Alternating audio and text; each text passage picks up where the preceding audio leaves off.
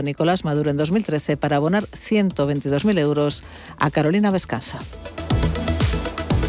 Continúan escuchando Radio Intereconomía, se quedan ya con Javier García Viviani y cierre de mercados. La información volverá dentro de una hora. Si me escuchas es porque te interesa, porque lo que contamos en Radio Intereconomía es útil para ti. Información práctica para la inmensa mayoría de ciudadanos. Intereconomía, porque te interesa. Blockchain y criptoactivos. Innovación y formación con los protagonistas de esta industria que está cambiando el mundo. Blockchain Radio, con Javier Molina y Susana Criado. A las 2 de la tarde, cada jueves, en Radio Intereconomía. Con la colaboración de eToro.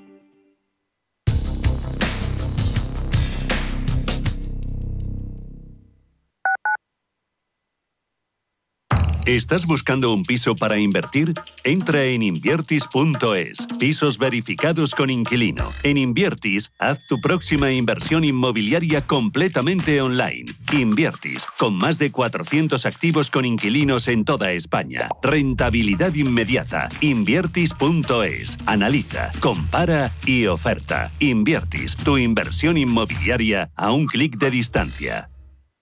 Más de un 20% de los estudiantes universitarios en España necesitan apoyo económico para llevar a cabo sus estudios. En la Fundación La Caixa concedemos becas a estudiantes excelentes con escasos recursos económicos para acceder a estudios de grado universitario. Solo es progreso si progresamos todos. Fundación La Caixa. ¿Te gustaría mejorar tu cartera de planes de pensiones? En Velaria Inversores seleccionamos los mejores planes de pensiones para ti, sin importar de qué entidad provengan y sin ningún tipo de coste adicional. Aprovecha esta oportunidad, solicita información sin ningún compromiso y mejora tu cartera de planes de pensiones. Velaria Inversores, tu asesor financiero de confianza. Escápate de Madrid y ven al restaurante El Torreón en la cima del Monte del Pardo. Las mejores carnes y pescados desde 40 euros, vino incluido. Carne picaña brasileña y lomo de buey auténticos. Disfruta de los mejores platos de cuchara y de paella con langosta. Y de grandes vinos y licores en sus siete amplísimos salones y terrazas. Cocina abierta desde las 11 de la mañana. Parque infantil, gran parking. Restaurante El Torreón. Naturaleza a 10 minutos de Madrid. Reservas en restauranteeltorreón.com. Hola, soy Gema González. En Radio Intereconomía hacemos cada día a las 8 de la tarde una visión global de la jornada. De 8 a 9 de la tarde, el resumen más completo de todo lo que ha sido noticia económica a lo largo de la jornada. Di que nos escuchas.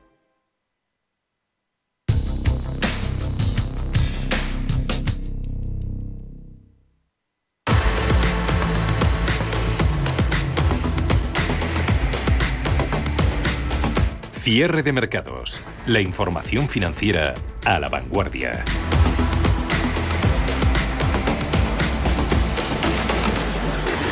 Bolsas que se toman este miércoles un ligero respiro después de haber atacado recientemente zona de máximos, parques europeos mostrando números rojos, mientras en Wall Street destaca en positivo el Nasdaq, beneficiado por el efecto de la relajación de los intereses de la deuda sobre las compañías tecnológicas. Números presentados por las FANG que siguen despertando un poquito el apetito por el riesgo. Mercados en deuda.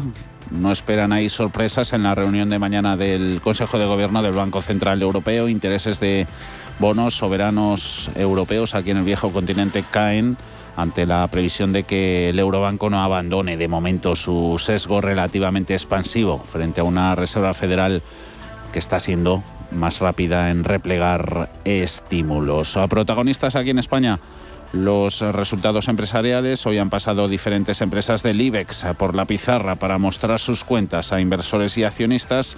El mercado celebrándolos en su mayoría. Hay aplausos, salvo en el caso de Santander. Ahí el banco ha mostrado buenos números según los analistas, pero está siendo castigado en bolsa. Ana.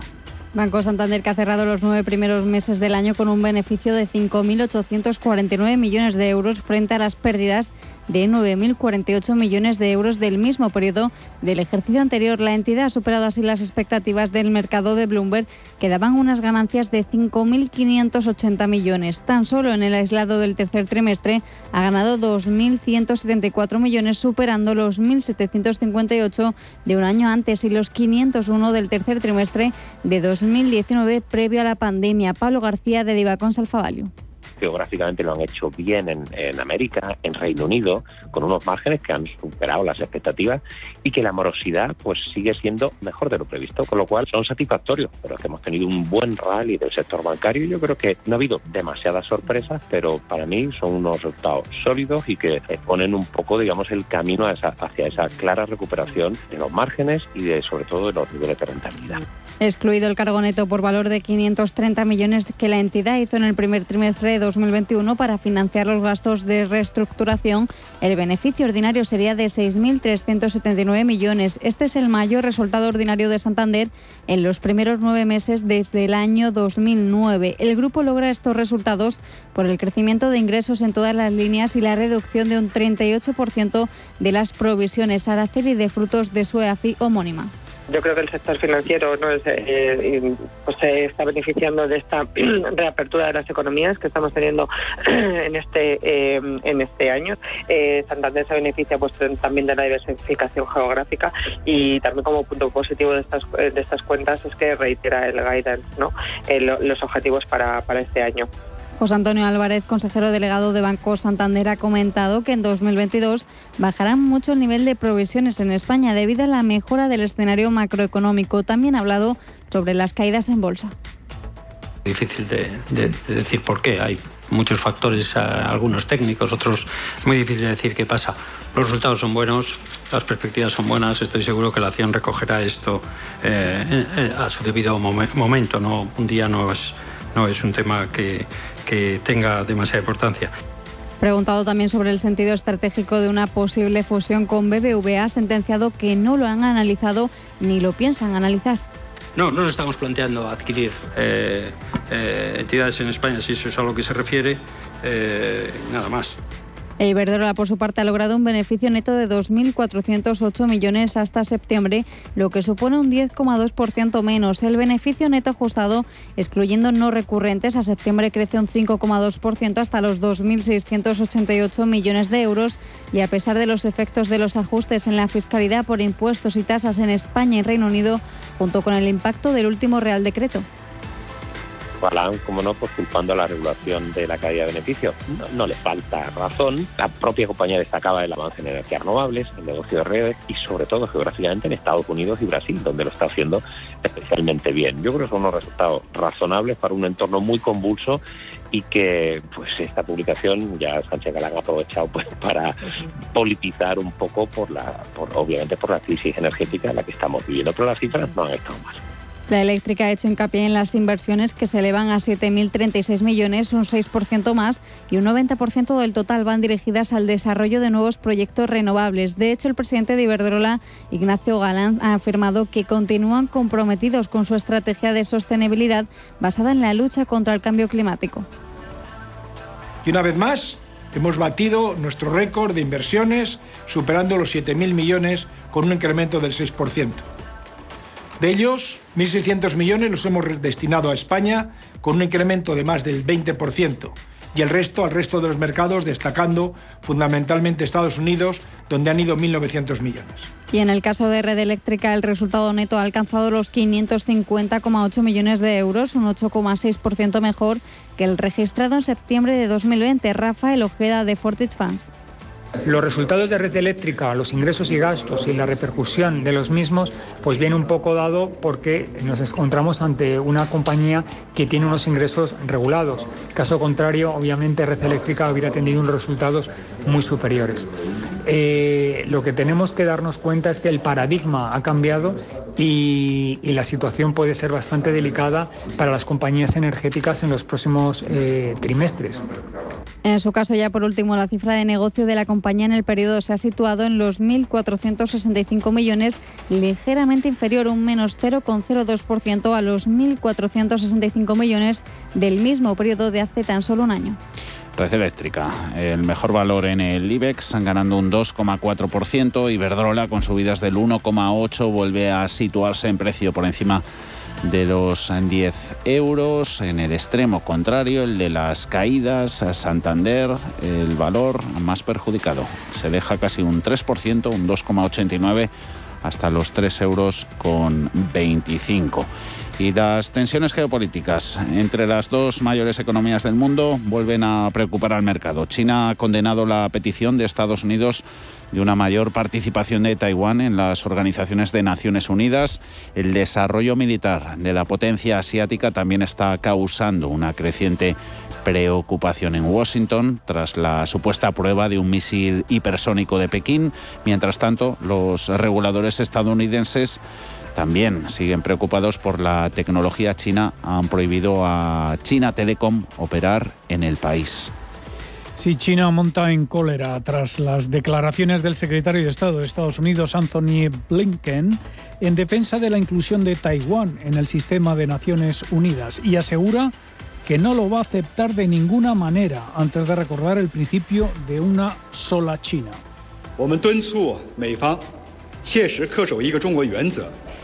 Zhao Lijian, portavoz del Ministerio de Asuntos Exteriores chinos, ha dicho que Estados Unidos sigue cometiendo errores de palabra y de hecho sobre el tema de Taiwán y China da una respuesta firme y necesaria. Si Estados Unidos continúa jugando la carta de Taiwán, inevitablemente causará un enorme efecto disruptivo en las relaciones entre China y Estados Unidos, advierte. La carrera armamentística entre las dos superpotencias es otro punto de fricción. China niega haber llevado a cabo la prueba de un misil hipersónico tal y como avanzaba el Financial Times, asegurando que se trata en realidad de la reutilización de un vehículo espacial y que no tiene ninguna intención de militarizar el espacio. Pero Estados Unidos no se lo cree. El general del Estado Mayor Mark Milley el militar de rango más elevado del país, ha calificado la supuesta prueba de China como un desarrollo muy preocupante. Lo que vimos fue un evento muy significativo de una prueba de un sistema de armas hipersónicas y es muy preocupante. No sé si es un gran momento Sputnik, pero creo que está muy cerca de eso. Así es que es un evento tecnológico muy significativo o prueba que ha ocurrido con los chinos y tiene toda nuestra atención. Momento Sputnik hace referencia al satélite pionero de 1957 que le dio a la Unión Soviética una ventaja sobre Estados Unidos en la carrera espacial. Estas declaraciones del general Miller en Bloomberg Televisión son el reconocimiento más significativo por parte de un funcionario estadounidense de esos informes de que el ejército de China ha realizado posiblemente dos pruebas de armas hipersónicas durante el verano, incluido el lanzamiento de un arma hipersónica en órbita capaz de transportar una carga nuclear. La tecnología de próxima generación podría usarse para enviar ojivas nucleares sobre el Polo Sur y esquivar los sistemas antimisiles estadounidenses en el hemisferio norte. Uh, uh, Se están expandiendo rápidamente en el espacio, en el ciberespacio y luego en los dominios tradicionales de tierra, mar y aire y han pasado de un ejército de infantería de base campesina que era muy muy grande en 1979 a un ejército muy capaz que cubre todos los dominios y tiene ambiciones globales. La renovada tensión geopolítica se suma a las disputas entre los ejércitos de Estados Unidos y China en torno al mar de China y el estrecho de Taiwán, que la administración Biden considera como una competencia estratégica entre las eh, dos economías más grandes del mundo. El enfrentamiento diplomático y militar se traslada también al ámbito tecnológico. Las autoridades reguladoras estadounidenses han prohibido a una división de China Telecom operar en el país por considerar a la filial de la operadora estatal china una amenaza de seguridad nacional.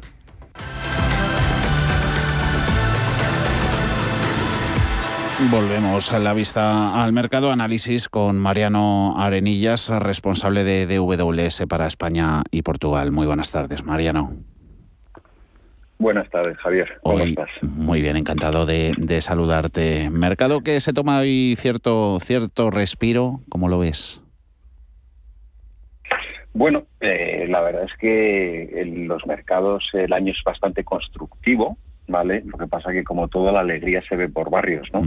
Si miramos a las bolsas con rentabilidades superiores al 15%, próximas al 20%, Estados Unidos en máximos, pues oye, eh, desde ese punto de vista sería la visión más eh, positiva. En el mundo de los bonos, pues nos encontramos con rentabilidades negativas prácticamente en casi todos los bonos soberanos, eh, en, rentabilidades en el año, ¿vale? Eh, para que estuviera invertido en estos bonos y también en, crédito vemos también retrocesos.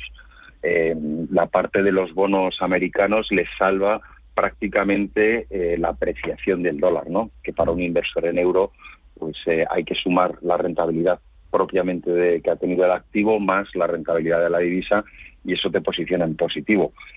Por tanto, yo creo que el sentimiento en general eh, te diría que es constructivo.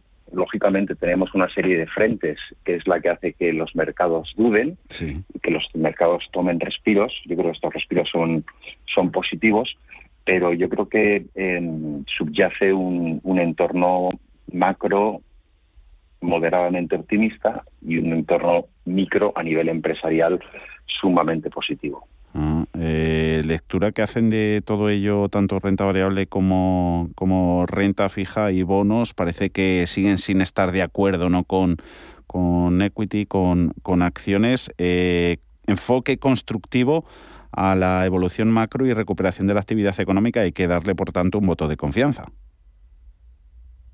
Sí, vamos a ver, a nivel macro, que son los datos que obtenemos eh, pues de, los países, como puede ser el PIB, como puede ser el, desempleo, eh, los índices de gestores de compra, venimos de una fortísima recuperación eh, a ambos lados del Atlántico y los datos, lógicamente, una vez que estamos recuperando el tono, van a tender a moderarse.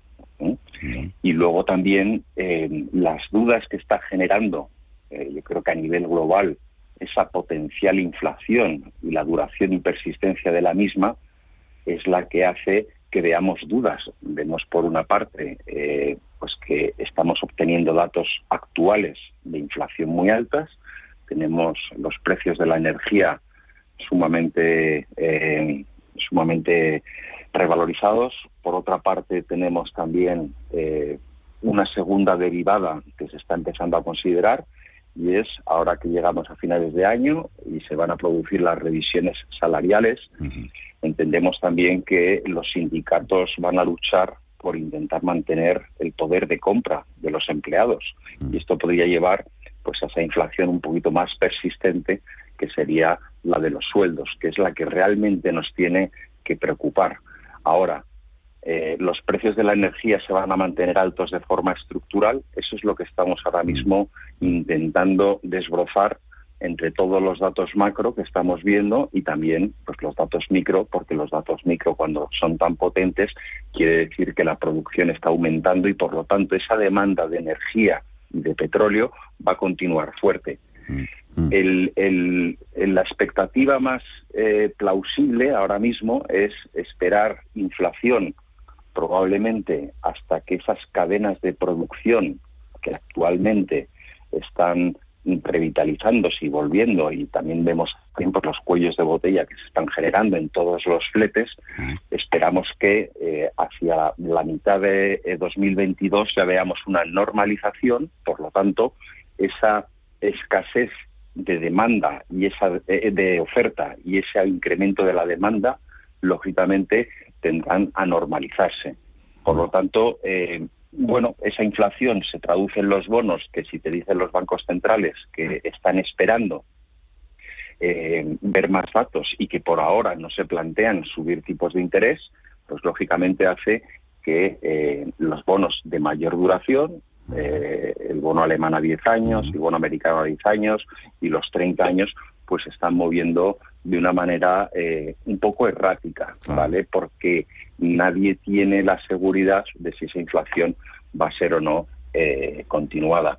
Y sin embargo, desde el punto de vista de las acciones, de la renta variable, nos estamos guiando prácticamente por las noticias positivas que estamos viendo eh, a ambos lados del Atlántico en los resultados. Justo antes de, mi intervención estabais nombrando los resultados que han salido y, básicamente estamos viendo que en la mayor parte de los casos se está batiendo eh, las expectativas. Mm. Es cierto, ¿vale?, que eh, el porcentaje en el cual se están batiendo en el primer trimestre de este año se batieron en un 22,5% de las situaciones.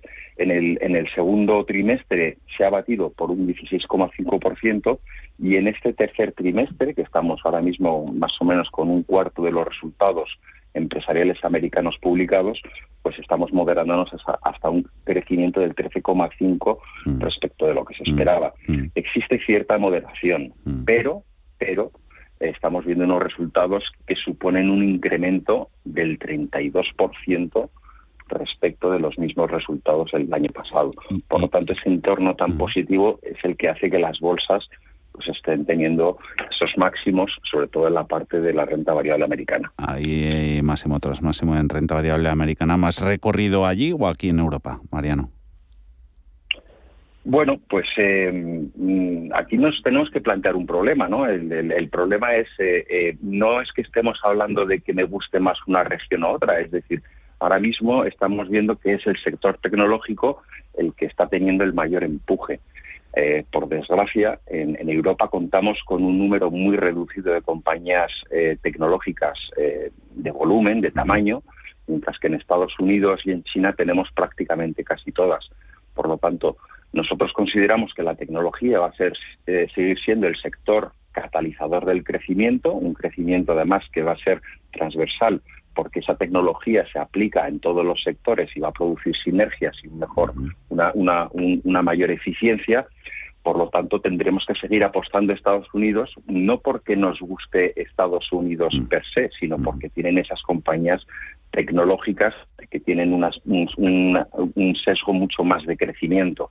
¿Debemos de seguir apostando ahora por las tecnológicas? Bueno, yo creo que los resultados están siendo muy positivos y nada llama a ver caídas en los próximos trimestres. Mm. Lo que sí puede ocurrir y debemos de tener cierta cautela es que todos estos resultados empresariales eh, tan positivos, pues vemos a compañías eh, que están acumulando ganancias muy notables y sin embargo las arcas de los gobiernos cada vez están más vacías. Mm. Eh, cuando te encuentras en esta situación, lógicamente lo que podrías esperar es una también, ¿Y? y endeudadas y endeudadas. Ah. Con lo cual, como esto hay que pagarlo, mm. ¿vale? Eh, la única manera de pagarlo es con un incremento de impuestos. Ya mm. estamos viendo cómo se ha acordado a nivel global tener un impuesto mínimo de sociedades en torno al 15%, mm. pero a mí creo que, podría también ocurrir la, posibilidad de que estas compañías tecnológicas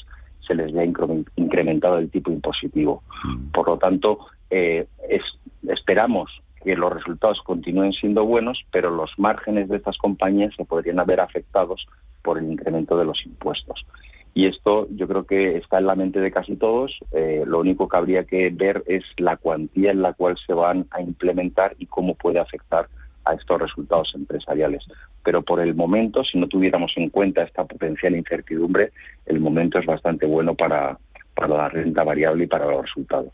Con eso nos quedamos, ese mensaje eh, constructivo, sobre todo, de Mariano Arenillas, responsable de, WS para España y Portugal, en Iberia.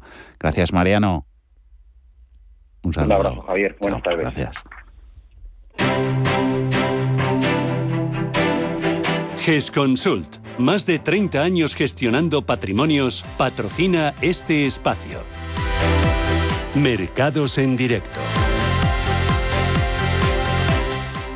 Bolsas en Europa se prestan a dar carpetazo a la negociación de este miércoles. Va a haber pérdidas generalizadas, eh, sobre todo en Italia, pierde un 0,6% y luego un 0,3% de media tanto en Londres, en Alemania y en Madrid, eh, perdiendo IBEX un 0,34 en los 8.970 puntos. En Estados Unidos aguantando en positivo sobre todo Nasdaq, tecnología, y se benefician estas empresas por el efecto de relajación en los intereses de la deuda de las tecnológicas. Todo en vísperas de la reunión del Consejo de Gobierno del Banco Central Europeo, intereses de deuda soberana europea cayendo ante la previsión de que el BCE no abandone de momento su sesgo relativamente expansivo frente a una Reserva Federal más rápida en replegar sus estímulos. Hoy ha sido protagonista el Banco Central del Canadá, manteniendo tipos, retirando el quantitative easing. Ahora toca reinvertir allí a vencimiento. Sentimiento de mercado, hemos hablado también con Gonzalo Sánchez, director de inversiones de GES Consult.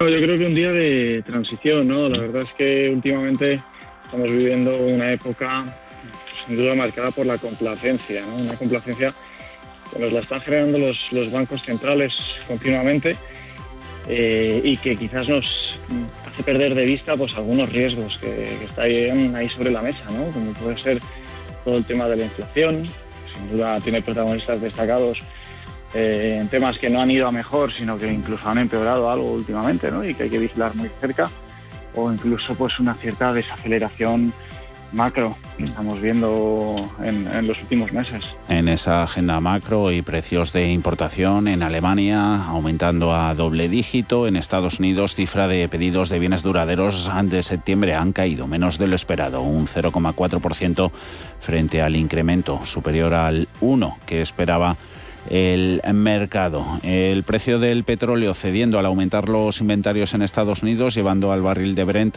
hasta los 85 dólares. En GESConsult también nos han orientado sobre los cambios que han hecho en cartera. Seguimos optando por un componente pues, tecnológico y, y de Estados Unidos bastante amplio. Son compañías, eh, pues como comentábamos, con un posicionamiento muy fuerte, tipo un Facebook, un Microsoft, un Alphabet, que nos sigue pareciendo que por valoración tienen todo el sentido del mundo. ¿eh? Y, y, luego en la parte más eh, eh, española o ibérica, nosotros estamos con, con, con, mucho cuidado, haciendo una cartera que realmente por valoración tiene mucho potencial, ¿eh? pero con compañías más cuidadosamente seleccionadas. En Hoy los resultados mandando en las cotizaciones Red Eléctrica y Iberdrola, las que más ganan en el IBEX, Santander el que más pierde, sobre todo a la baja el resto de bancos. Santander dejándose un 3%, abajo Sabadell un 2,13. GESConsult ha patrocinado este espacio.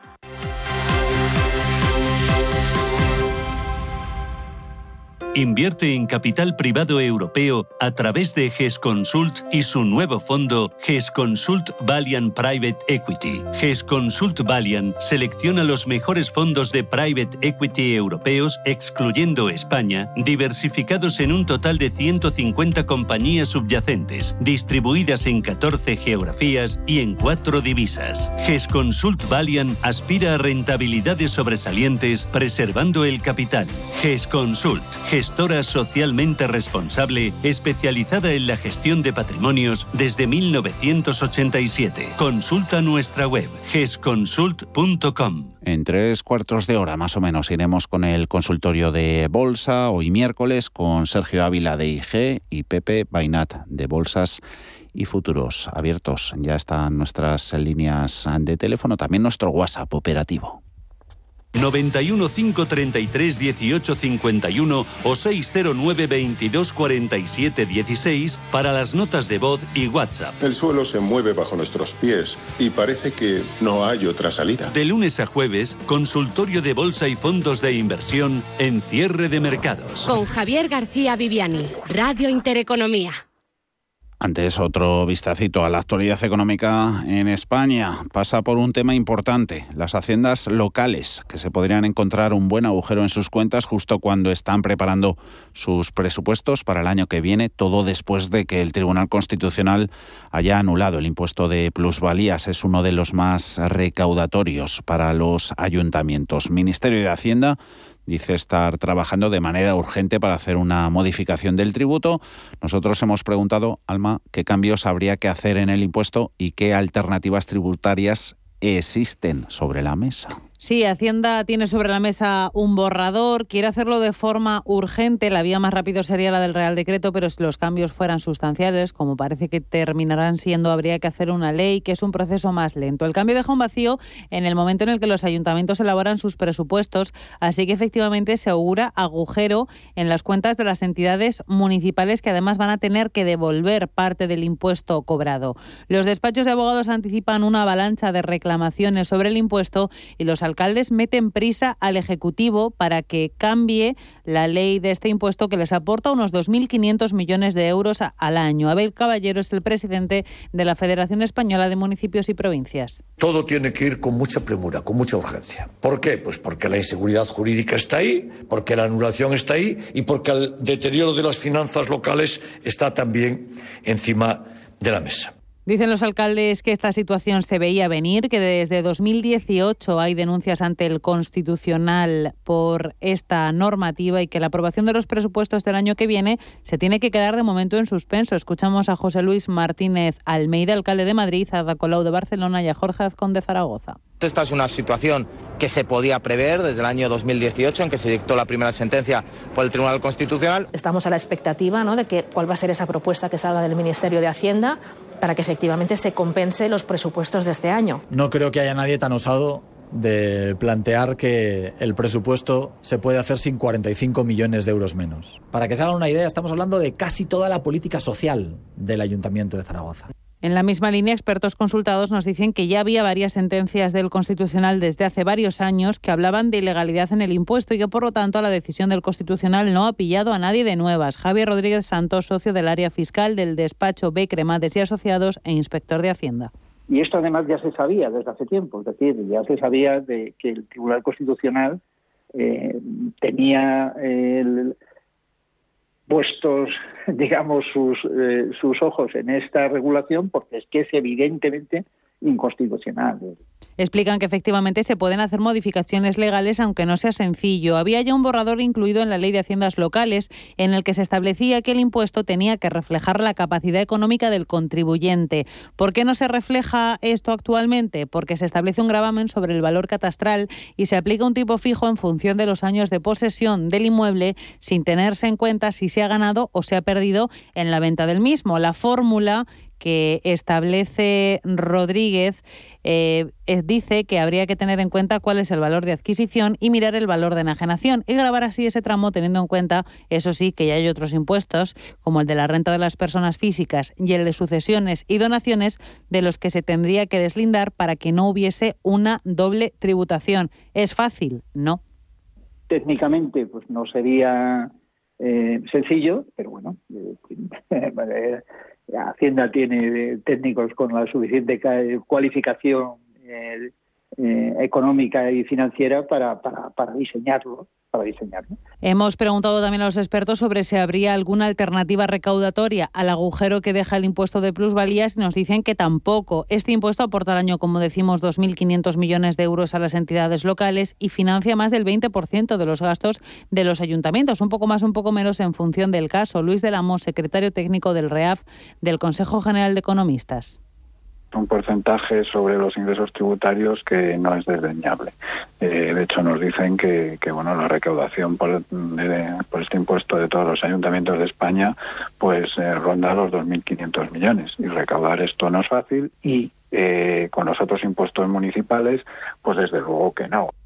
La pregunta directa más sencilla, subir el IBI. El IBI es el impuesto que más recauda, el impuesto sobre bienes inmuebles, pero se trata de un impuesto, nos cuenta del amo, que ya está muy congestionado y cerca de los máximos que permite Hacienda en muchos ayuntamientos con los otros impuestos municipales, pues desde luego que no. El IBI, que es el impuesto que sostiene la, la, recaudación impositiva de los ayuntamientos, pues bueno, yo creo que ya está bastante cargado. Hay muchos ayuntamientos que ya van con unos tipos que están en el, en el máximo de lo que permite la ley de haciendas locales y, bueno, yo creo que no, no sería muy fácil. Entonces, pues, pues eh, bueno, lo suyo es que es que este impuesto se arregle por el por el legislador, se, se recompongan estos eh, esta determinación de la base imponible y bueno, y el impuesto volverá a recaudar en el futuro. ¿Y quiénes son los beneficiarios de esta situación de desajuste? Pues los ciudadanos de a pie de momento. Son miles los que llevan años peleando en los juzgados contra este impuesto de plusvalías que desde hace mucho tiempo se considera injusto. IG patrocina el cierre del IBEX. Ha terminado perdiendo un 0,33% en 8.972 miércoles de caídas generalizadas en Europa. Pierde Milán un 0,61, DAX un 0,33, Eurostox 50 solo un 0,12%. Ahí se ha notado el empujoncito comprador en compañías tecnológicas, también en las utilities y en fabricantes de coches. Dentro del IBEX, Red Eléctrica, Endesa, mejores valores, ganan ambos más de un 2%, perdiendo más de un 2%, terminan Santander, Grifols y CaixaBank. IG ha patrocinado el cierre del IBEX. Si mantienes la cabeza en su sitio, cuando a tu alrededor todos la pierden, si crees en ti mismo cuando otros dudan, el mundo del trading es tuyo. Trading 24 horas, un sinfín de oportunidades. Cuando ves la oportunidad, IG. Todas las operaciones conllevan riesgo. 76% de las cuentas de inversores minoristas pierden dinero en la negociación de CFD con este proveedor. Debe considerar si comprende el funcionamiento de los CFD y si puede permitirse asumir un riesgo elevado de perder su dinero. ¿Sabía que sus elecciones de inversión pueden mejorar tanto el medio ambiente como nuestra sociedad a la vez de darle oportunidades atractivas de rentabilidad? Descubre cómo invertir de forma responsable con BMO Global Asset Management. Visite bmogam.com. Anuncio solo para inversores profesionales y regulados. El valor de las inversiones y los beneficios derivados de ellas pueden aumentar o disminuir como resultado de los movimientos del mercado o la divisa. Los inversores puede que no recuperen el capital invertido. Vuelven los abonos del Teatro Real. Esta temporada podrás elegir entre una gran selección de abonos y precios para que disfrutes de La Bohème, Las Bodas de Fígaro, El Ocaso de los Dioses, Nabucco y mucho más. Ya a la venta en teatroreal.es. Abónate al Real y vive una temporada única. ¿Quieres invertir parte de tus ahorros en las mejores compañías europeas de pequeña y mediana capitalización bajo criterios de alta calidad y crecimiento? ¿Buscas hacerlo a través de un equipo experimentado y galardonado que ha conseguido batir al mercado de manera consistente en el tiempo? Si estás interesado, infórmate a través de tu entidad o asesor financiero de confianza sobre los fondos de inversión de Lombia Capital. Compromiso y valor añadido a largo plazo. Lombia Capital. Información en lombia.com. Incertidumbre en los mercados se convierte en volatilidad. ¿Sabía que se puede operar en ella a través de CMC Markets? Al alza o a la baja. Opere en volatilidad, ETFs, índices, acciones, petróleo y hasta casi 10.000 productos desde una única plataforma. La plataforma de CMC Markets. CMC Markets. Opere a su manera. Llámenos al 911-140-700 o entre en cmcmarkets.es e infórmese. El 78% de las cuentas de inversores minoristas pierden dinero en la comercialización con CFDs con este proveedor. Debe considerar si comprende el funcionamiento de los CFDs y si puede permitirse asumir un riesgo elevado de perder su dinero. ¿Tu hipoteca está contaminada por el IRPH? Recuperar tu dinero puede parecer complejo. Nosotros en Durán y Durán Abogados sabemos que es posible. Los resultados, un 99,9% de éxito, nos avalan. Contacta con Durán y Abogados.com. El IRPH para nosotros es cosa del pasado. Tenlo presente. Durán y Abogados.com. Mantén sana tu hipoteca.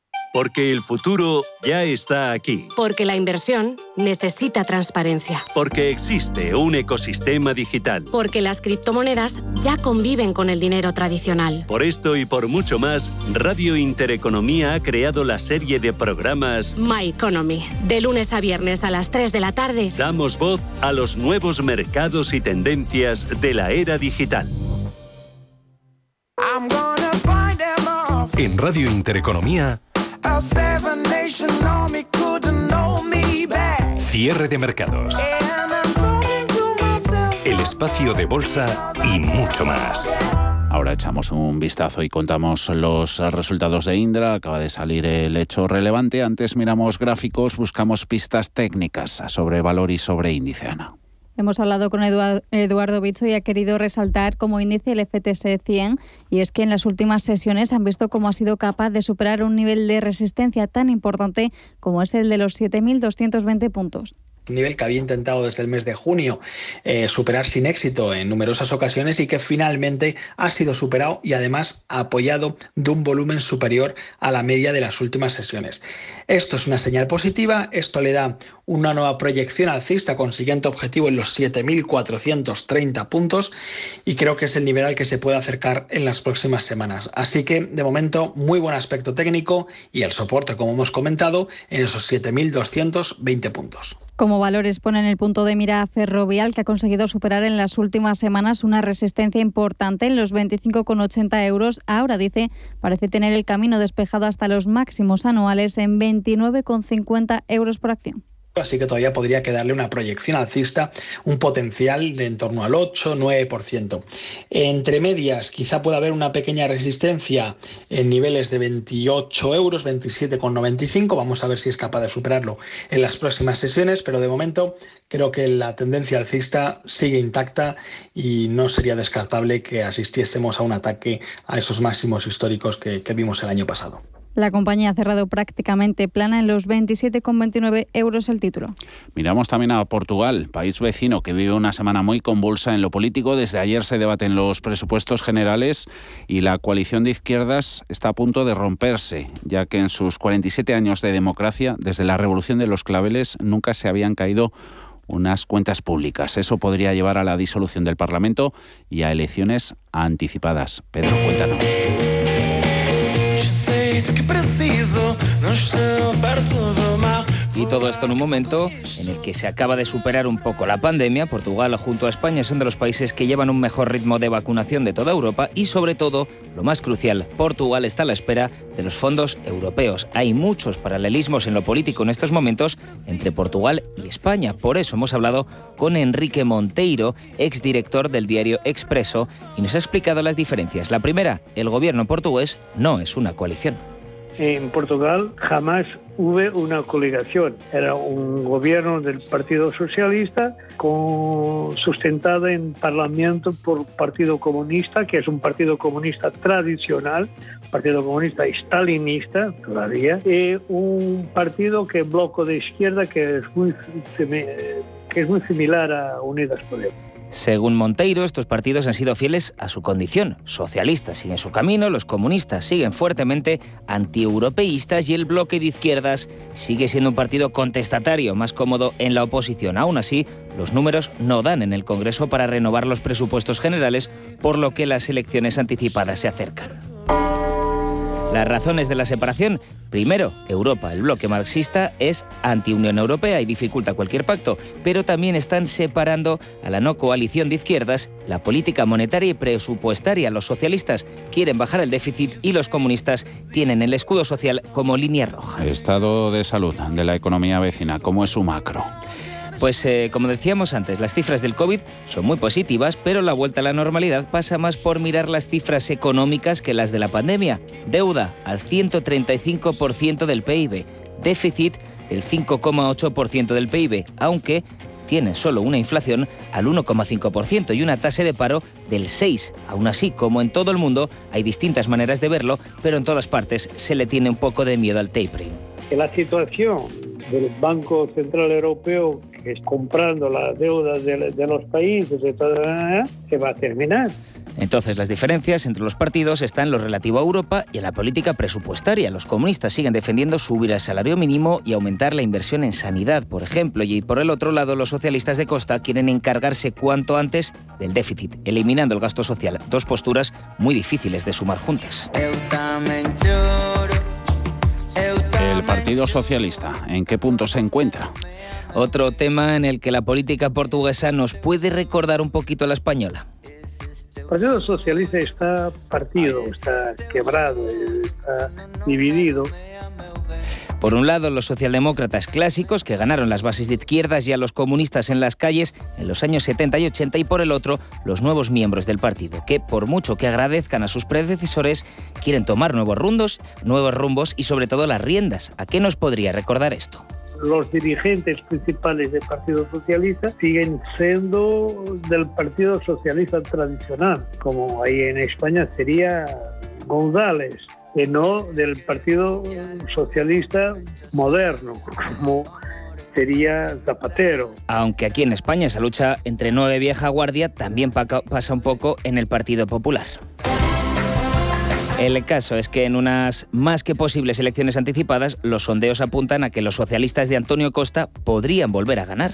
Y eso sería una ironía del destino, porque Antonio Costa, el primer ministro, llegó a primer ministro siendo la segunda fuerza más votada. Ironía del destino, nos dice Monteiro, por cómo cambian las tornas. En las elecciones en las que Costa llegó a primer ministro, quedó segundo tras el principal partido de la derecha. Ahora podría ocurrir justamente lo contrario.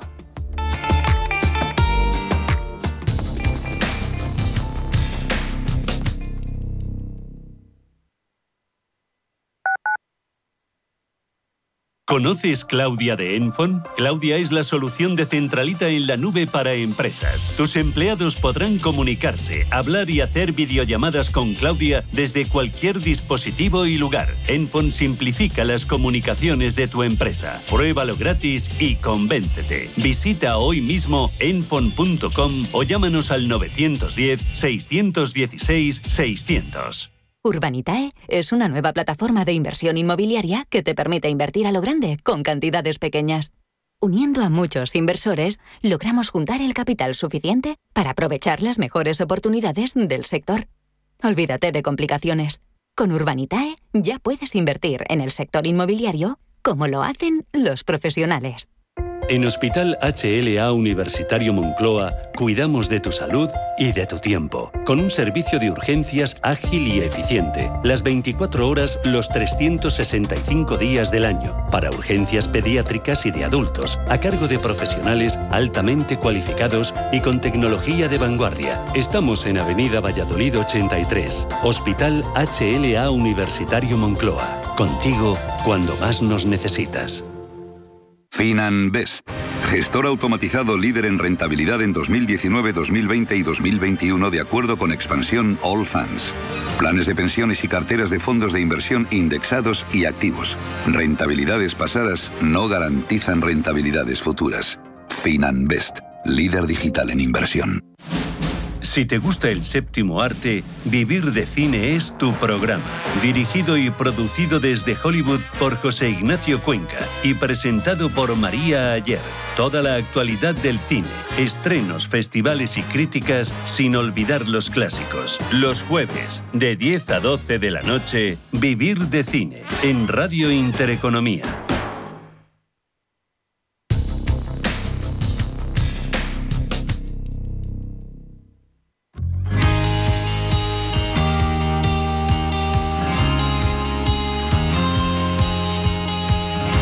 Cierre de mercados. La actualidad al minuto. La nueva ley de vivienda ha levantado ampollas en el sector inmobiliario. Ayer martes el Consejo de Ministros aprobaba el anteproyecto de ley que ahora debe pasar el trámite parlamentario y el Gobierno confía en que se apruebe definitivamente en la segunda mitad del próximo año. Los expertos advierten que la normativa no solo tendrá impacto en el mercado del alquiler, sino también en el de compraventa y también en la obra nueva. Hablamos con Rafael Merri del Val, presidente y cofundador de WeCity, una plataforma de crowdfunding inmobiliaria. Muy buenas tardes, Rafael. Buenas tardes, Paul. ¿Cómo estás? Bueno, pues, eh, ¿cómo cree que va a afectar esta futura ley al mercado inmobiliario? ¿Cree que va a frenar el interés de los inversores? A mí no me cabe ninguna duda, pero vamos, yo creo que a nivel político en España existe un problema de emancipación de la juventud, pero esto no debe ir dirigido al mundo o exclusivamente al mundo del real estate y al hecho que, que estas nuevas generaciones dispongan de una vivienda digna. Yo creo que hay otras eh, partes políticas que hay que corregir. Por ejemplo, la diferenciación entre salarios entre el que más y menos gana una compañía es una evidencia, ¿no? Y, ahora mismo hay muchos padres de familias que tienen que completar económicamente a sus hijos para que para que vivan en estas viviendas. En fin, hay mucha parte política que yo creo que se queda fuera, pero vamos, relativo a la, a la, a la ley, hay un consenso internacional de expertos que, que indican que el control de los precios de alquileres no es la política más e-, eficaz, ¿no? Y hay muchas ciudades donde se han demostrado esto y, y además que ha, resultado por lo contrario. Si esta ley buscaba que los grandes propietarios bajasen los precios de los alquileres, no lo va a conseguir, porque estos solo disponen, por ejemplo, las SOCIMI solo representan el 0,1 del parque de viviendas en, en, alquiler, o sea, en propiedad que ponen en alquiler, y esto supone solamente un 1% del stock. O sea, que, que, en fin, un comentario contrastado. ¿Y, ¿Y cómo cree que va a afectar esta ley al crowdfunding inmobiliario en particular? Bueno, nosotros eh, un crowdfunding es una plataforma de financiación. Evidentemente, si se contrae el mercado y hay promotores que no que no van a acometer sus proyectos porque piensan y yo creo que con razón que esta ley pues no va a resultar lo beneficiosa que ellos pensaban, sobre todo a nivel internacional y grandes fondos extranjeros, pues veremos una contracción del mercado. Em, explíquenos cómo funciona WeCity, en qué se basa su modelo de negocio y qué opciones eh, de inversión ofrecen. Sí, como te decía, un crowdfunding es una PCP, vamos, que está bajo la ley de CNMV, una ley que salió en el año 16, y lo que nosotros hacemos es financiar a promotores la adquisición de proyectos inmobiliarios eh, por dos vías, básicamente por préstamo o por vía equity, ¿no? En WeCity lo que nosotros nos planteamos y lo que trasladamos a nuestros clientes es la posibilidad de diversificar, ¿no? WeCity es lo que quiere decir, ¿no? Crea tu propia ciudad. Es decir, invierte en diferentes activos inmobiliarios para que puedas tener una cartera donde no te lleves sorpresas. Antes hablaba de los jóvenes. Eh, no sé cómo afecta al inmobiliario el cambio generacional, la entrada de millennials y generación Z en el mundo de las inversiones inmobiliarias. Bueno, claramente España necesita un número altísimo, ¿no? Se contabilizaba hasta un millón de viviendas nuevas en alquiler, ¿no? Esto es producido porque el parque que disponemos no, no, está actualizado y en esta línea es estos fondos que estaban actuando en España era su, su objetivo, ¿no? Construir en España un parque que sea moderno. Estas nuevas generaciones no pueden comprar vivienda y por tanto eh, van a tener que vivir en alquiler y esta transformación va a ocurrir. También las nuevas formas de trabajo, ¿no? Pues eh, por emprendedores y autónomos, pues claramente eh, indican que, que, bueno, que todo va a cambiar y que veremos unos parque, el parque de real estate en España completamente diferente. Rafael Merri del Val, presidente y cofundador de WeCity, muchísimas gracias, como siempre. Muchas gracias, Paul. Que pases una buena tarde. Adiós, adiós. Igualmente.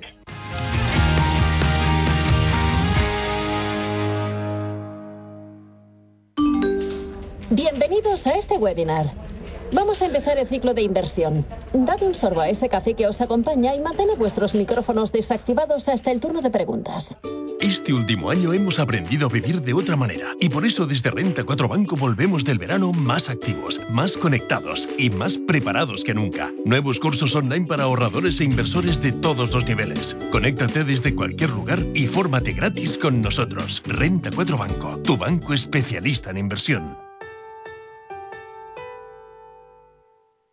El mejor flamenco te espera en el tablao del Teatro Real. Desde el 4 de noviembre descubre cada mes nuevos espectáculos del mejor cante y baile flamenco en la nueva temporada de Flamenco Real. Una temporada única con grandes figuras como Eduardo Guerrero, Alba Heredia, Patricia Guerrero o Kiki Morente, que subirán al tablao más especial de Madrid en el histórico Salón de Baile del Teatro Real. Entradas ya a la venta desde 25 euros. Prudencia, constancia, equilibrio y flexibilidad. Valores imprescindibles para una buena inversión. Gama de fondos Dunas Valor. La gestión independiente que sabe cómo proteger al máximo su inversión en el mar financiero. Información publicitaria de productos financieros. Consultar la información legal en nuestra web dunascapital.com. Si piensas que España es un país y no un Estado multinivel, multiplurinacional o multigaitas, por fin hay debate. Nace un periódico independiente, profesional, en abierto, respetuoso y con valores. Ya era hora. Eldebate.com. La actualidad desde los principios. ¿Estás harto de bajas rentabilidades? ¿No quieres seguir pagando altas comisiones a tu banco o gestora? Finicens es la solución perfecta para gestionar tu patrimonio. Traspasa tus fondos de inversión a Finicens y podrás obtener una mayor rentabilidad. Infórmate en el 910-483-004 y en finicens.com. Finicens, especialistas en inversión indexada. Si te gusta el séptimo arte, Vivir de Cine es tu programa. Dirigido y producido desde Hollywood por José Ignacio Cuenca y presentado por María Ayer. Toda la actualidad del cine, estrenos, festivales y críticas sin olvidar los clásicos. Los jueves, de 10 a 12 de la noche, Vivir de Cine, en Radio Intereconomía.